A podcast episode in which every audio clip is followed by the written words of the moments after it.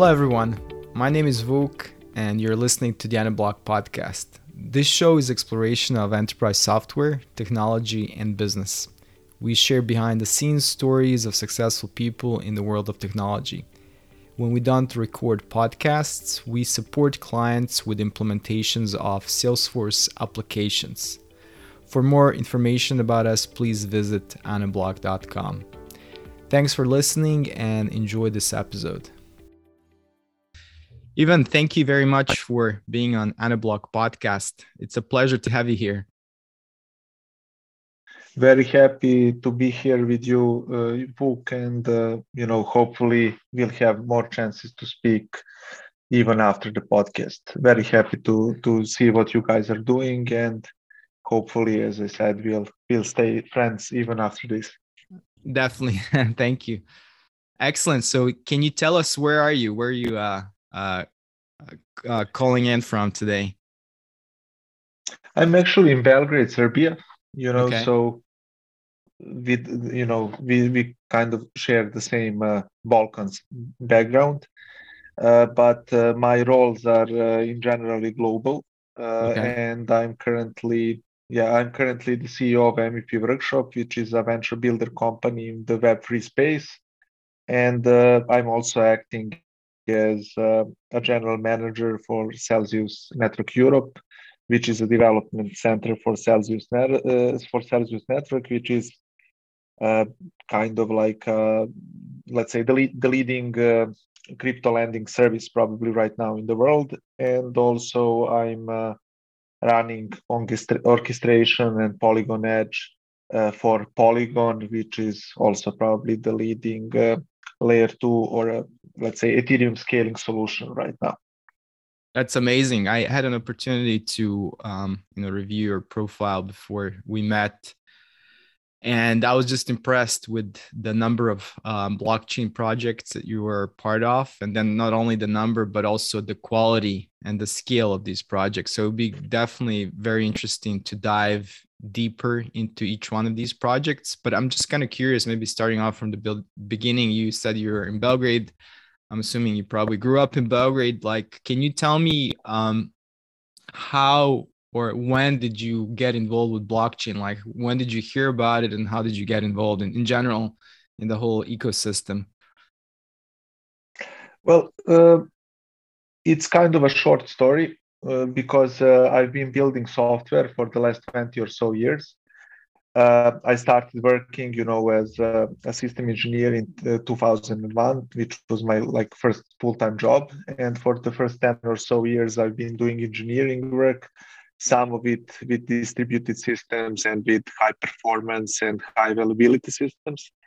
And uh, in the last 10 years or so, I mainly be have been running companies uh, that build software in, in different ways. And uh, basically, in uh, my last venture, which was called Devana Technologies, you know, together with a partner and the majority owner, you know, we were uh, doing uh, a lot of interesting things in the WordPress space.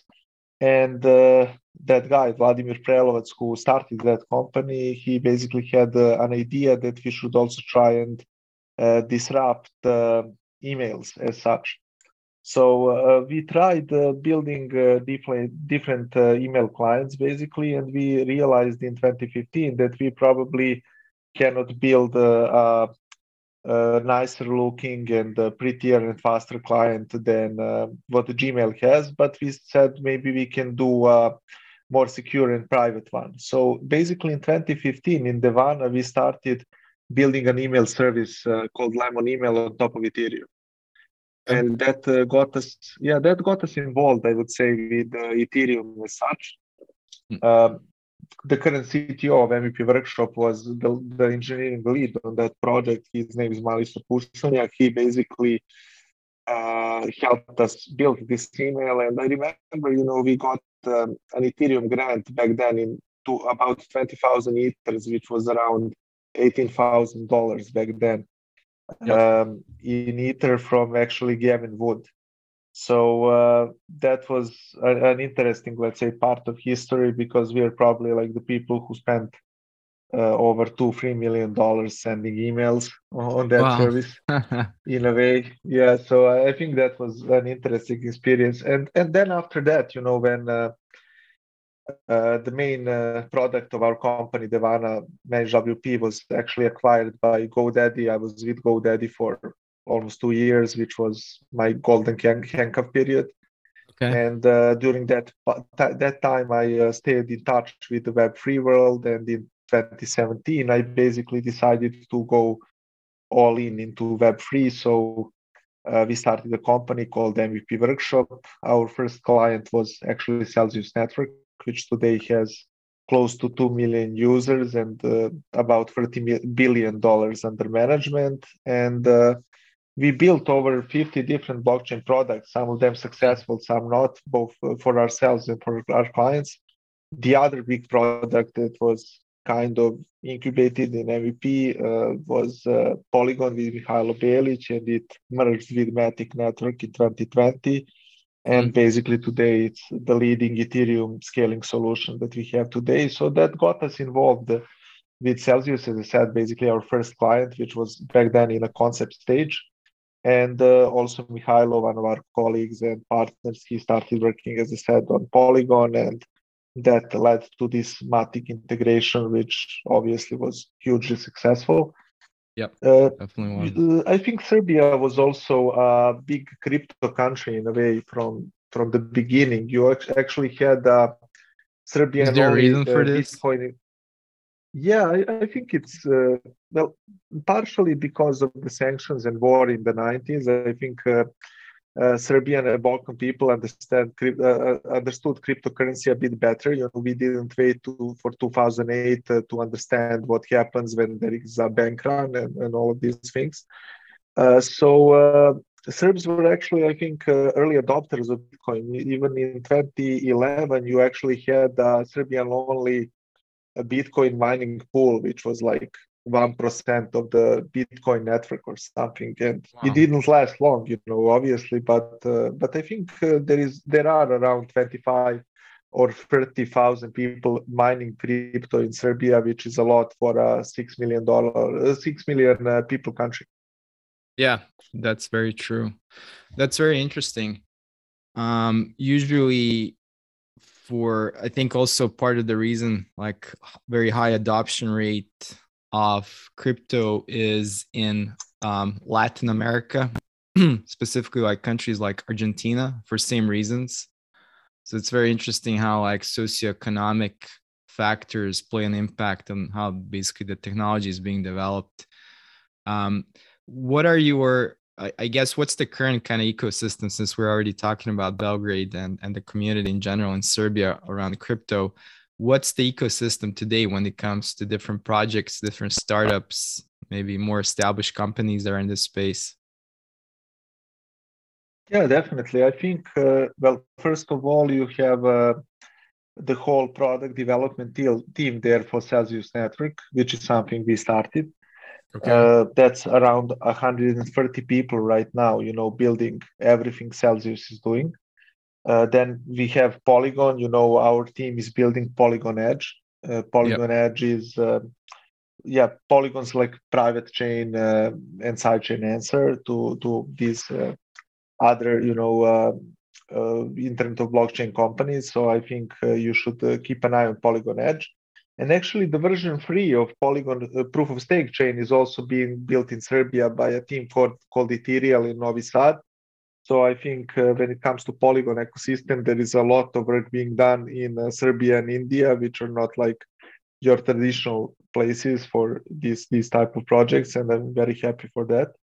Then yeah. uh, outside of MVP Workshop, of, of course, as a venture builder company, we have uh, Tenderly. We just raised uh, yep. the last round of forty million dollars and at a three hundred twenty million dollar valuation to build yeah, with some high end uh, VCs from Silicon Valley too. That was uh, yeah, most most definitely, most definitely. I think uh, you know the the area is in general uh, bringing uh, more and more attention to Balkans. Mm-hmm. Uh, you know overall. Then you of course have OriginTrail, which is one of the leading, if not the leading, supply chain solutions based on Ethereum and Polkadot, uh, you know, here in the region, which is basically a Serbian and Slovenian company.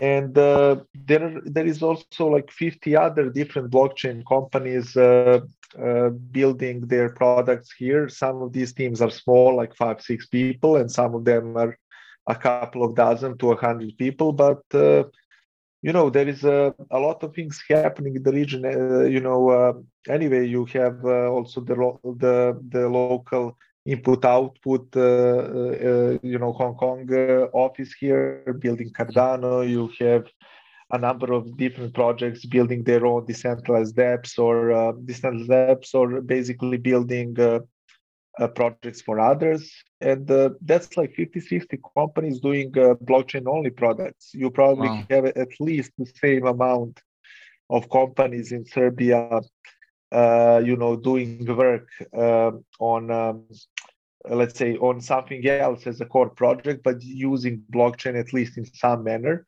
I think right now, if you uh, go through LinkedIn and uh, search for like Solidity developers in Serbia, you are going to find like eight or nine hundred of them in uh, Belgrade and Novi Sad alone. Wow. So I think that's uh, that's a really good number uh, coming from this standpoint that we are actually a, a small country, you know, with as I said, uh, six million people in total, and that probably I, I think put us on the world map uh, and gave us some attention. Yeah, I definitely agree. And how are these um, developers being groomed into Solidity or in general, like Web3 developers? Are they, you know, kind of working uh, on the job or learning on the job, or are there some institutions or maybe organizations which are training and teaching them to become like, you know, to write smart contracts or in- interact with different nodes, etc.? Yeah, I think it's mostly on the job training, although mm-hmm. because we want to 10x that number of, of people working in blockchain, we are currently planning to build a, a Web3 academy, you know, to help people transition from Web2 to Web3. And we are actually planning to launch that in May this year. Because, okay. as I said, there is a number of companies here in this space. Uh, it's much easier also to add another developer to an existing team and have them uh, earn, uh, learn on the job than it is to create the first five people to you know start uh, off an ecosystem. So we are good in that department but as i said uh, we want to 10x the number of engineers in serbia working mm-hmm. in web3 so we are definitely taking a step we're taking some steps to get there actually together with our government. Okay so can you tell us a little bit more about your current um, basically i guess you're involved in multiple projects where do you spend most of your time uh, i would say right now most of my work is being spent on strategy for mvp workshop as mm-hmm. a venture builder okay. and right after that uh, you know i'm um, still like this in this transitioning role for Celsius Network because uh, they acquired our team working on that their products. Uh, but I think I'm more and more involved uh, in Polygon in general, both from Celsius Network standpoint, you know, because they're also using Polygon a lot, and both for from my own, you know, like set of beliefs, because I really think that what Polygon is doing is uh, the best way to go forward with uh, scaling Web3. You know, this is uh, sort of a hybrid approach with zero knowledge proofs and also uh, sidechain networks in a way, and uh, it's highly um, dependent on Ethereum. And uh, considering that Ethereum is actually the biggest ecosystem out there still, I think this is the, the best approach out there. So if you you want to ask me where my heart is, I would say it's with uh, the products that we are building in MVP workshop and uh, with uh, pr- pretty much the whole Polygon ecosystem. Can you kind of uh, first, maybe on a very high level, um, explain what Polygon is, but then also can you maybe bridge MVP workshops and the work you're doing there with this whole other um, uh, Polygon ecosystem and how do they interoperate? Or basically what are you doing that, that's being um, kind of layered on top of the polygon uh, well, protocol. The thing about Polygon, yeah, I think the uh, the thing about Polygon which makes it interesting, it's uh, very similar actually to to what guys from Polkadot or Cosmos are doing, but in the Ethereum space. I think the, the idea that uh, brought us Polygon is that uh, there are all of these amazing concepts for uh, uh scaling Ethereum, which were actually not used in the Ethereum ecosystem just because people wanted to be labeled as uh, a layer one uh, chain or an Ethereum killer so in, just, in, order to raise money. I'm just going to stop you there for a quick second yeah. because I want to a little bit unpack um, one thing, and that's like when you say scale Ethereum for maybe some of us that are not exactly understanding what does that mean when you say scale Ethereum. Uh, thanks. Well, uh, I, will uh, then take a step back because okay. you can read up the definition like on Polygon's website. You know, I, I can mention it, but the main thing there is I mentioned in 2015 we started building an email on top of Ethereum. Yep. And uh, the good thing and the problem with that was that uh, Ethereum succeeded. And uh, when we started working on it, I was thinking uh, about Ethereum as a world computer. And uh, I thought that Ethereum is actually not going to make sense if Ether goes over like $10 and it becomes too expensive to use. And what happened was that Ethereum, in a way, became a whale chain because uh, Ether is uh, now a couple of thousand dollars. Our email that we built in 2015 and launched in early 2017 probably became the world's most expensive email service, and it was also slow. So right now, you know, uh, you know, when we launched the Lemon email and Ethereum actually went over a thousand dollars, we were we already thought we are screwed in a way because we realized that uh, it's going to be impossibly expensive to maintain this network. And it's also going to be very hard for us uh, to send emails over it because uh, every email is going to cost a couple of dollars and not uh, at least even without attachments. And not every email is worth that much. And uh, that was when ethers was like uh, three four times uh, less expensive than it is today. Uh, so when we started working on Ethereum, uh, we or when we started working on Ethereum, we believed it's going to scale indefinitely, and then it didn't happen. And uh, right now, Ethereum, as I said, is relatively expensive to use, and also it covers like 15 transactions per second.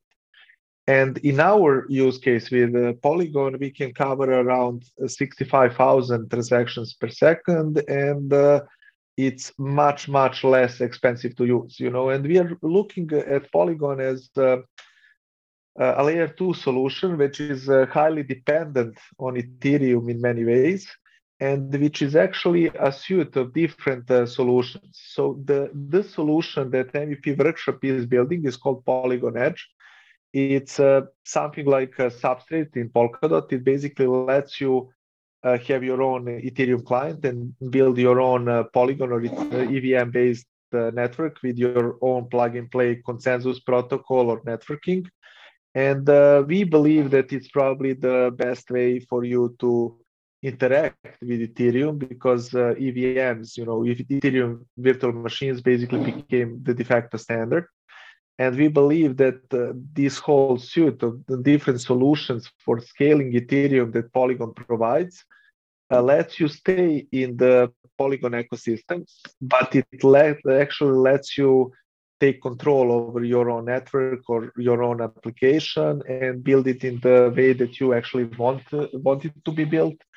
And uh, we are trying to, to, to create, you know, here in Polygon, basically the whole suite of, of different solutions that uh, you guys as developers can use uh, to launch uh, different uh, applications that are using Solidity and EVMs, uh, but uh, to get much more speed and to actually stay in budget and be a- actually able to get rich, you know, from your mm. apps. Mm. Instead of instead of giving away all of the costs to Ethereum or actually transferring them to the customer. And in that case, you you get a very very small customer base that is actually willing to pay for a, an enormously expensive product.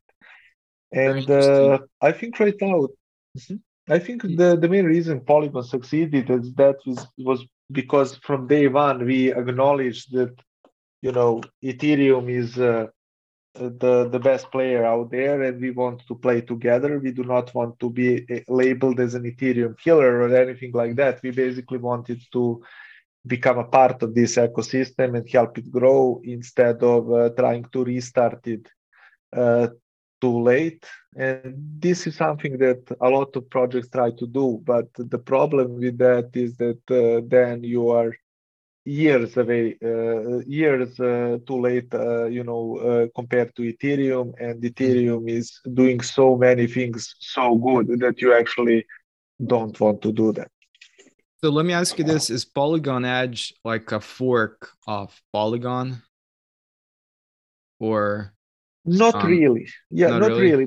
Mm-hmm. Not really. I yeah, it's a uh, Polygon Edge is an Ethereum client which uh, actually started of uh, inside of Polygon, you know, by Ferran, which is one of the, the architects of Edge. Uh, back then, mm-hmm. it was called Minimal. And uh, the idea was to have a lightweight Ethereum client that can give you uh, plug and play uh, consensus and networking, you know, uh, to build your own chain, which is Ethereum compatible. So we wanted to stay away from forking Geth or something like that. We basically wanted to have our own uh, set of modular solutions, which was pioneered by our colleague Mihailo, you know, and uh, he's actually the brains behind a lot of the, the things happening in Polygon right now, and especially behind Edge, because uh, Edge is probably the closest to his original idea for Polygon in a way outside of that you can you can have many uh, different uh, uses you know for uh, polygon as an ecosystem and a framework. And uh, i think uh, the the thing that uh, you know makes edge stand out is it's probably the easiest way for you to to quickly launch an evm compatible network uh, that, that you can uh, start uh, using tomorrow inside your own company and still be fully compliant with whatever is happening with EVM or Solidity. That's very interesting. Um, I have not heard from about Polygon Edge until now, and I've been working with Polygon a bit, but that'll be very interesting to check out. Um, I'll send you I'll send you some resources and also uh, I can also tell you that uh, we just decided to have a, a 50 million uh, uh you know Matic uh, uh, grants program which is around 75 million dollars which will just cover projects working on edge. So that's sort of an exclusive. Oh that's awesome. Well that's great to to know. And we'll definitely um, announce it in the description of the podcast.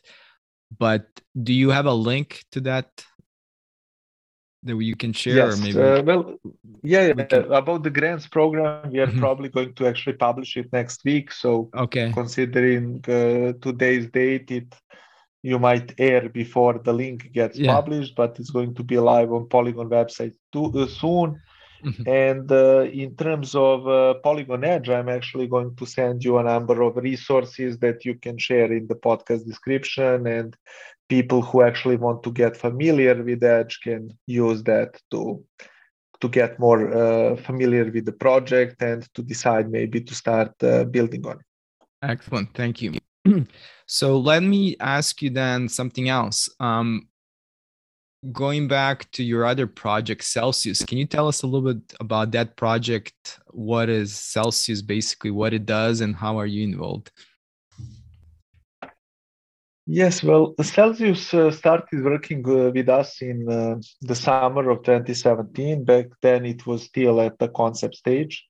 It's actually an amazing project where Alex Mashinsky and his team decided to uh, figure out a way uh, how to start offering uh, yield, you know, to people who wanted to put down, uh, uh, you know, uh, their crypto in a side of a central, central wallet, you know, such as Celsius, and or to basically let them borrow against a crypto-based collateral. So in a way, they were among the companies which pioneered the collateral, uh, crypto collateral-based lending, and they were probably the first company to start offering yield based on that uh, that crypto. And uh, I think Celsius was very interesting because it uh, started off with this one idea in uh, early 2017. It pivoted several times in the next few months. And then when we started working together, they already had uh, this idea how they see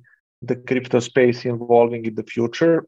Obviously, they were, you know, good fortune tellers of this and uh, they had a 50 million dollars ICO uh, uh, dollar ICO in uh, 2018. We helped them with the technical part of that, and uh, now you know, like four years later, you know, they actually started actually raising equity rounds, etc. And currently, the company is valued at over five billion dollars. they have close to 900 employees worldwide. They um, hold over 30 billion dollars in uh, assets under management, have close to 2 million users. And uh, as I said, they're probably the largest single uh, crypto lending and uh, uh, yield generating centralized platform right now. I think uh, different DeFi protocols are gaining on them a bit because I, I think you know there is a lot of future in DeFi but uh, also Celsius launched their own division uh, called Celsius X that uh, tries to deal with different uh, DeFi pro- protocols and then working together with Celsius or actually building their own. So from this standpoint, I would expect them to to still keep growing. I'm very proud that the whole technical team actually started here in Serbia. And, uh, you know, considering they are a New York and Tel Aviv based company, us being uh, the development center for them was also extremely important for us, at least in these early days. That's amazing. And how did they start, um, or the technical uh, team in Serbia? Was someone from Serbia originally, or? Well, actually, Alex, uh, you know, uh, had a couple of Serbian companies before. You know, Alex okay. is uh, the CEO of Celsius. He mm-hmm. was actually an early, uh, early, you know, he was actually a pioneer of voice over IP. Okay. And one of his uh, companies for voice over IP uh, was actually based in Serbia. Then after that, he had an Uber-like company which dealt with the limo services. It was actually before Uber and that company was also stationed in Serbia. So he asked the CTO of that previous Limo app company about uh, helping him with Celsius network. The guy said he doesn't really, you know, have any experience with blockchain or crypto, but he introduced us. So we started talking about the project. And uh, together with Nuke Goldstein, who was actually the CTO of Celsius, we started writing the technical papers and you know setting up how the call system could work. And uh, right after that they were obviously happy with the, the work that we did. So you know they decided to uh, let us actually build the product for them. And uh, that's how we started you know working together and uh, it was actually an amazing experience how does uh like a defi app like Celsius work? Or what does it actually, if you can maybe in general walk us through the whole DeFi uh, concept, what it means to just an average consumer? Well, I think, you know, the whole idea of DeFi is that uh, let me step back again, just in terms of blockchain as such. I think sure. one of the reasons that I wanted to get involved with blockchain was that I realized that first of all, you know, the new internet needs to be somehow fault tolerant and distributed, or, or we are not actually going to uh, keep any of the core principles of the internet, mainly security, privacy, and you know neutrality as such. And uh, the other thing that I really loved about crypto and blockchain was that uh, as a developer, you could actually uh, have uh, your own uh, payment system or financial instruments inside of the, the the tech that you're actually using to to build the the applications. So from that standpoint, I think that was an enormously powerful concept for any developer that wanted to get in touch, at least in these early days of Ethereum. And uh, with DeFi, I think uh, DeFi basically uh, lets us uh, have uh, these financial instruments used in a very similar ways. You know, big corporations or banks are doing it to generate revenue based on these uh, these you know payment systems and value systems we are creating with crypto. And uh, the fact that you now have uh, these companies that are just acting as protocols to bring all of these financial systems to the end customer or to the developer was probably one of the let's say uh, revelations for me as, um, as as a software engineer and product builder in crypto in general so Celsius just capitalized on that by creating a company that uh, helps you leverage uh, different DeFi uh, protocols and uh, liquidity services provi- provided also by centralized and decentralized exchanges. And uh, they just created a business model where they can act as a big uh, institutional or liquidity provider uh, to all of the people who want to invest in something like this. And of course, in any service which is uh, uh, dependent on large capital, such, such as uh, these ones are, I think you know uh, having the largest war chest, and Celsius probably has that, is what makes you the biggest player, and that's that's how I would say everything happened. Interesting.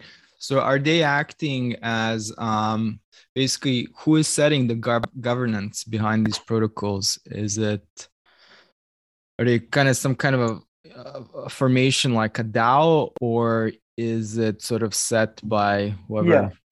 in writes many, the code? In many cases, yeah, yeah, yeah. In many cases, you have uh, these DeFi protocols basically governed by some source of decentralized, uh, uh, you know, authority Mm-hmm. And uh, but uh, in case of Celsius, it's actually a centralized company. You know? So basically, Celsius and uh, its competitors are mainly not DAOs. They're ba- they're mainly centralized entities that can because they are centralized and uh, uh, in case of Celsius, you know, uh, incorporated in, in New Jersey, they are actually able to bring in much more of uh, you know uh, institutional capital down the line. I think DAOs are still a bit behind uh, companies like Celsius, mainly because uh, uh, of the uh, you know of, of, the legal aspect of it.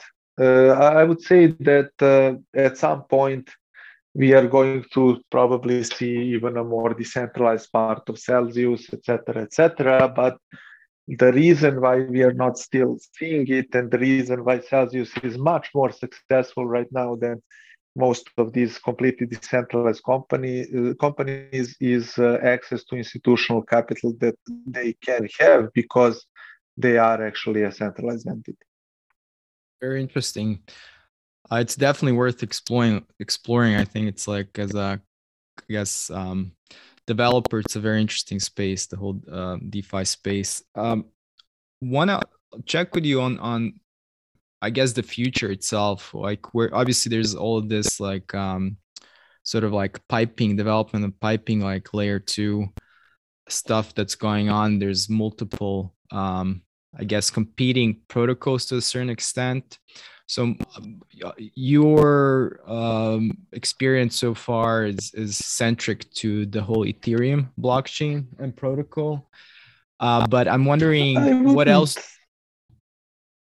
I'm wondering what else like do you yeah, see I think... example Solana and stuff like that. That's kind of something a little bit more recent, I guess. As popularity. Yeah, yeah, yeah. As MVP, yeah, as MVP workshop, we actually worked with uh, a lot of EVM compatible chains. but uh, we also worked with uh, you know uh, polkadot and uh, solana quite a bit we even did some work uh, with cardano and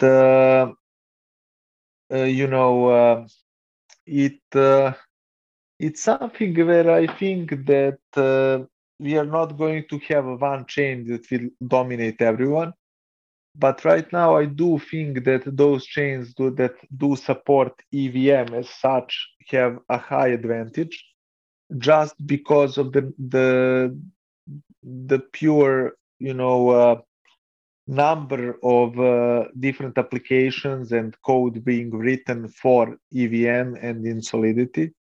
So uh, whoever decides to build uh, something that is not evm compatible right now has a really long way to go uh, in, teams, in terms of bridging this gap in terms of the number of tools and application that uh, you know solidity and evm actually has on them. I uh, i really love some of the projects you know happening uh, outside of uh, ethereum and uh, in the polygon ecosystem. You know i'm a big fan actually of both uh, Avalanche and uh, Cosmos and Polkadot and a couple of other projects.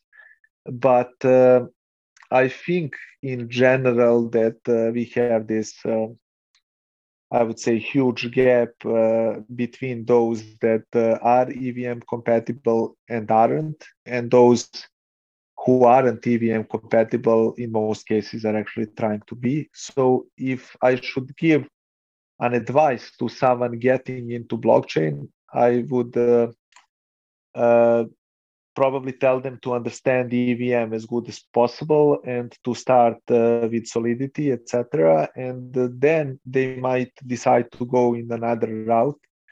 Uh, you know, but uh, in general, I, I think that uh, this is what probably gives you the quickest head start uh, you know, to to actually become a part of the ecosystem, to uh, find a job from day one and to start building something and uh, to see the biggest projects out there. And then, of course, I don't know, in five, ten years, you know, uh, we might uh, have uh, another type of distributed systems which runs Web three or Web four, and it, it, might not even be a blockchain, but it might be some other sort of fault tolerant system that uh, wins out in the end.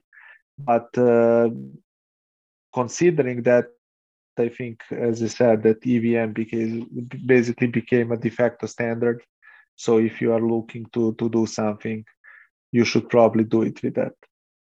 Yeah, that's very interesting. That kind of, as you were saying, that just reminds me of like going. I think both of us have been in this space for a long time like I, i've been close to three decades mm-hmm. um, and yeah. things have changed drastically if i look at you know 90s or uh, early this millennium uh, when it comes to technologies and uh, what is for example popular today where where a lot of these web 2 systems are built today either maybe didn't exist or wasn't even like that popular. Like for example, I think JavaScript is one of things that was stayed consistent to a certain extent in growth and scalability, but I've seen so many other technologies come and go in between from the beginning of the um uh, uh what I uh, what was his name? I forgot the developer that worked for Mozilla.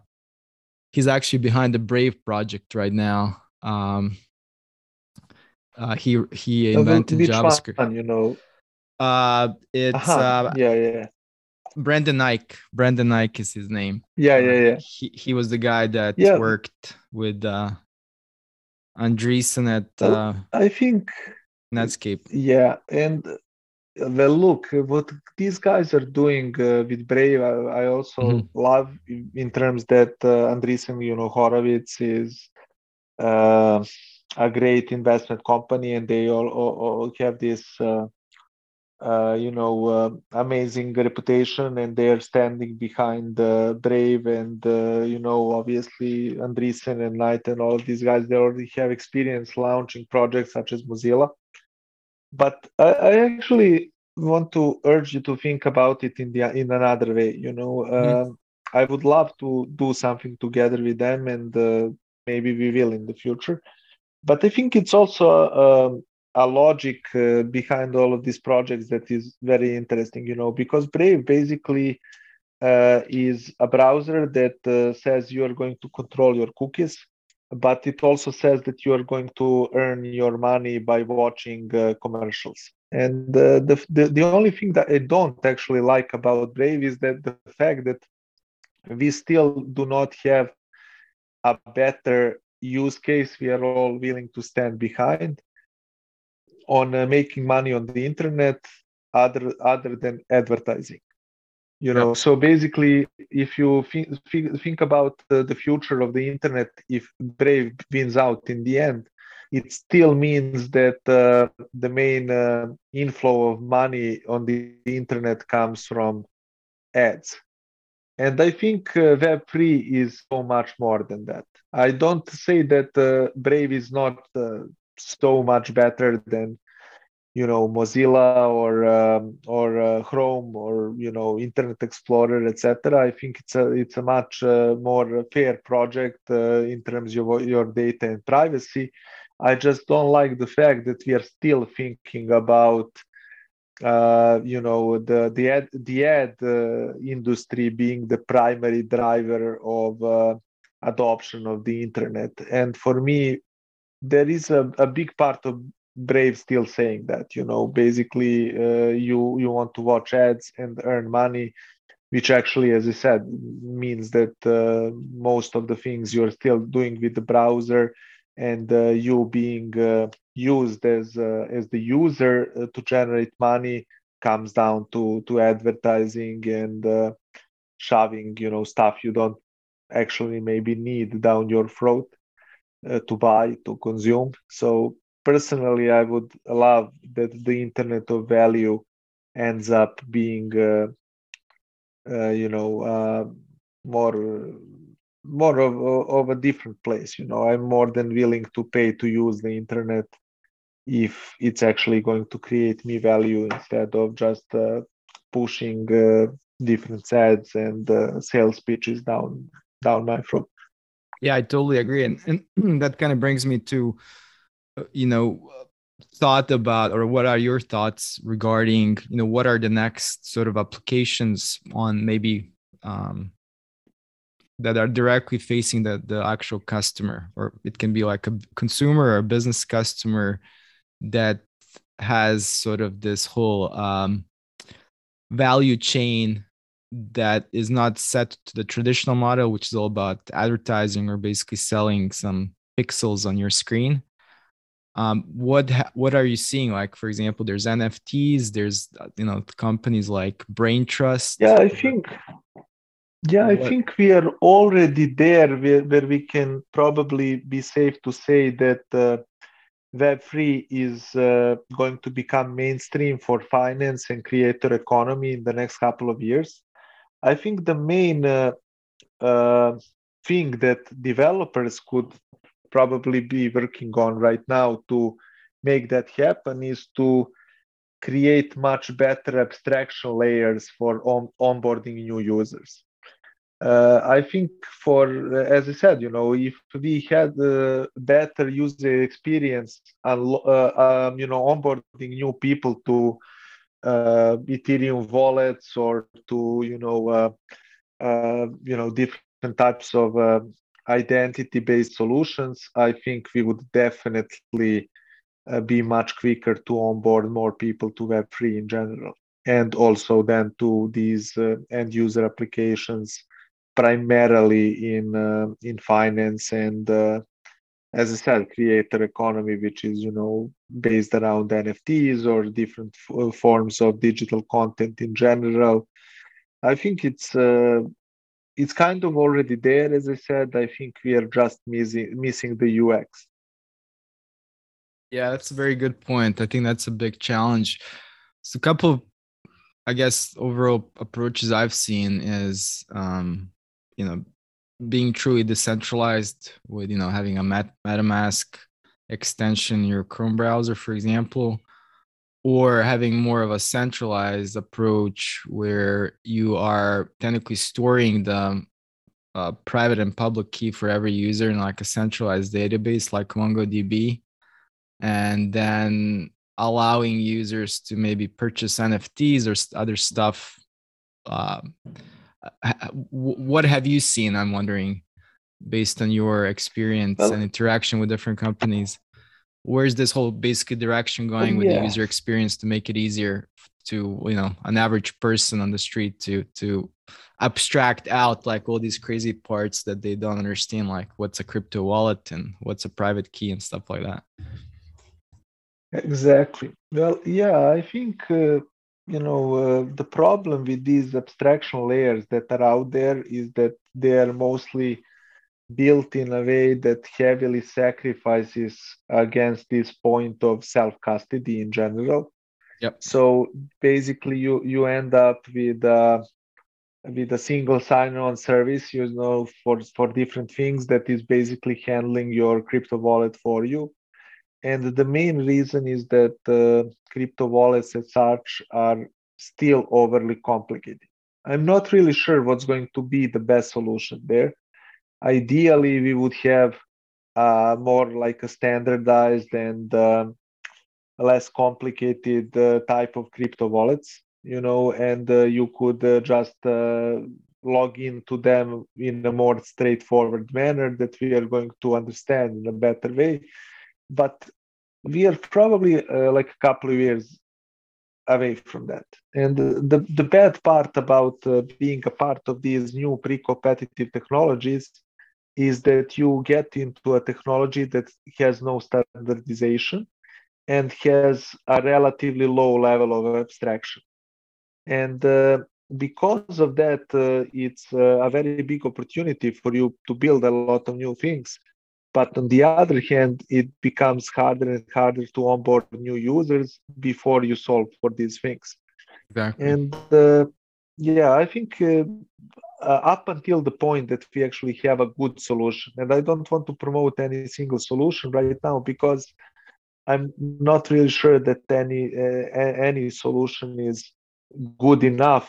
Uh, and all of the all of the good ones actually uh, are relative. You know, they require a relatively steep learning learning curve, at least for the the the new users who are not technical.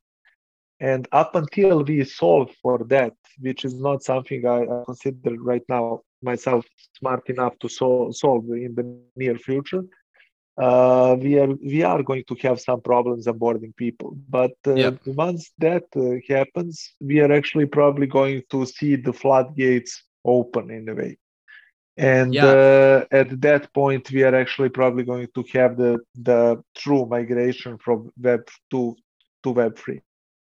Yeah, I agree. I I started working with Solidity in 2017 and built a couple of small apps, but I was always a little bit apprehensive. And these are all like consumer facing application about continuing working on them because the whole friction between you know basically creating a wallet etc was just a big step for many users at the time. This was like 2017, but it hasn't really over the last five years changed that much. Obviously, there's a m- much larger adoption general of crypto, but these are more people that are willing to. They're kind of like early um, adopters who are willing to spend the time and effort to set up a wallet, like fund it, etc. Or yeah, yeah, yeah, yes, but they're also the people you know uh, willing uh, some of them are and some of them are the people just willing to trust a centralized entity to do it for them.